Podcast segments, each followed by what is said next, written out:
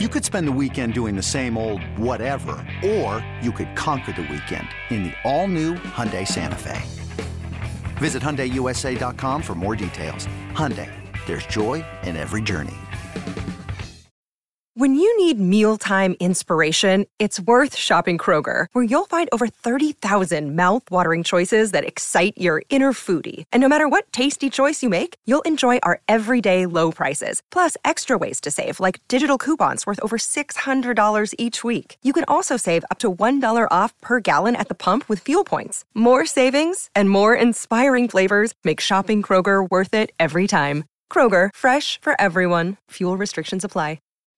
All right.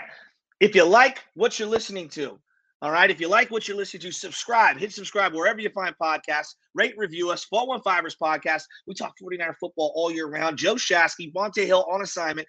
NBA Finals. I'm in a hotel here in Boston, watching the Celtics and the Warriors duke it out in the uh, in the NBA Finals. The 49ers, meanwhile, are having mandatory OTAs, and things are just plugging along. So if you like what you hear, if you're a big time 49er fan like I am, man, why are you not subscribed to this? Subscribe wherever you find podcasts, the 415ers podcast. This is your go to podcast for 49er football, wherever you find them. Hit, rate, review, all the good things that you do with a podcast. Let's keep on trucking. Now, there was a rumor that was going around when it comes to the GM of the 49ers, John Lynch. John Lynch obviously is a guy who has been uh, a fantastic NFL player. We know that he played baseball when he was in college, could have been drafted into the big leagues. He obviously did television work once he got out, and now he's been the GM of the 49ers. Now, he was a fantastic broadcaster. And with the domino effect of all of the broadcasters switching spots this year in the offseason, Joe Buck leaving, Troy Aikman leaving, Cris Collinsworth staying with NBC, but now he's going to work with Tirico, Al Michaels going to Amazon, Kirk Herbstreit going over there. There was like all of this funny money being thrown around to all these broadcasters. And who ended up getting a phone call? But apparently, John Lynch, the GM of the San Francisco 49ers, and he told basically all the reporters it was a stupid amount of money. 15 million is a report. That's a lot of money that's a lot of money to turn down. And John Lynch is so damn good. And he has such a great perspective of just life. But also, if you got him in your booth as a broadcaster, he just he knows the NFL inside and out from a personnel standpoint. Whether you think he's a great GM or not, he studies all these guys. He understands the inner workings of front offices and, and how to work those. So he's really good at, at, at that aspect of football.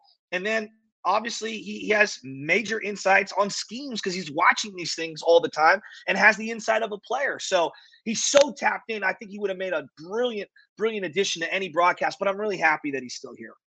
I'm very, very happy that he's still here. And I think it's really cool for the 49ers that he ended up turning down generational stupid money because he wants to see this thing through and win with Kyle Shanahan. It would have been a very coveted job. It would have been an interesting job to fill.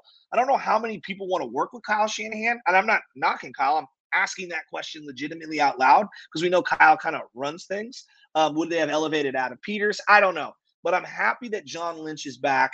And I think it's good for the 49ers that he's staying in, in house. They've had a lot of different um, assistant coaches kind of leave the team. Robert Saleh, McDaniels take head coaching jobs. They've lost coordinators. It's a lot of new moving parts. They have a new quarterback coach in Brian Griese. It's good that the GM is staying because you want that consistency and solidified state for the San Francisco 49ers front office. Now you got Adam Peters staying. John Lynch staying. Paraag's been a, a mainstay for, for many, many years, and Kyle Shanahan obviously staying. I think those things are good for this team. And after losing in heartbreak fashion in the NFC Championship game, you got to believe that John Lynch wants to see this thing through. But $15 million is a lot of money. $15 million is a lot of money. And I, I have to admit, I'm, I'm a little surprised he didn't take it. So I'm glad that John Lynch is staying. Hey, it's Kaley Cuoco for Priceline. Ready to go to your happy place for a happy price? Well, why didn't you say so? Just download the Priceline app right now and save up to 60% on hotels. So, whether it's Cousin Kevin's Kazoo concert in Kansas City, go Kevin, or Becky's Bachelorette Bash in Bermuda, you never have to miss a trip ever again. So, download the Priceline app today. Your savings are waiting. Go to your happy place for a happy price. Go to your happy price, Priceline. Another person who came back, but he's not staying, and he signed on a one year, a one day deal to retire a 49er is all time 49er legend Frank Gore. I mean, Frank Gore, number 21, drafted in the third round in 2005. A horrific draft if you really go back and look at it. Aaron Rodgers, awesome. DeMarcus Ware, awesome. Alex Smith, not so much. Marion Barber, who just recently passed away, very sad there. A really good player coming out of the fourth round. But Frank Gore, outside of Ware and Aaron Rodgers, probably the third best player, second best player coming out of that draft. It's debatable. Um, Frank Gore, all-time 49er legend, leader in the uh, in the 49er history in terms of rushing yards. And this is an organization that's got Joe the Jet Perry, John Henry Johnson, Roger Craig, Ken Willard. I mean, just some outstanding, outstanding 49er running backs over the years. Garrison Hearst, um, and Frank Gore stands atop all of them. And he represents so much to so many fans about my age who watch so many loser teams with a revolving door of offensive coordinators, ineptitude on defense, horrific quarterback play, no weapons on the outside. And you look up and this guy holds every record for running in a 49er uniform. It's it's impossible to really quantify to someone who didn't watch it what Frank Gore means to those OOs 49er teams before Harbaugh showed up. I mean, he was everything. And the thing that I always think about is had Norv Turner never left this team after the 1700 yard season, what would have happened? You know, what would have happened for Alex Smith? What would have happened for Frank Gore? Where would his numbers have been if he didn't have such horrible uh, wide receiver play on the outside, horrible quarterback play, horrible offensive coordinator play? But the fact that he, through the test of time, stood here and he's the number two, number three overall NFL rusher. It's just an, a testament to the heart and soul of Frank Gore. Anybody who knows his backstory knows that this guy basically raised his family, his grandmother, because his parents weren't alive and, and around in his life. He's got like 15 brothers and sisters.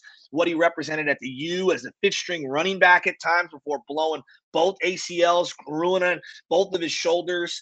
I mean, this guy was behind McGahee, Clinton Portis, Najee Davenport. I mean, the list goes on in terms of guys that he backed up at Miami. And the fact that he sits here atop all of those great running backs, Edgerrin James, and he's the guy with the most rushing yards, it goes to show the heart and soul of Frankie G. And everything that he represents is class personified, which is what the old golden age 49ers all represent. Whether we go back to the Leo the Lion Nomellini, Bob St. Clair, Jerry Rice, Ronnie Lott, Montana, all the different guys you think of, heart, soul, class personified, and could have played in any era.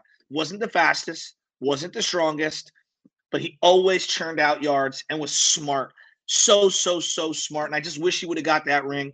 And it's kind of sad that Frank Gore, Joe Staley, Patrick Willis, all these guys are now retired. I feel old, number one. But number two, I look back on their careers and I go, damn, they just, they never got that ring and it just stings and it hurts and it sucks. And I think about all the years they wasted before Harbaugh showed up. Then I think of the heartbreak that they had those three straight years in the NFC Championship game.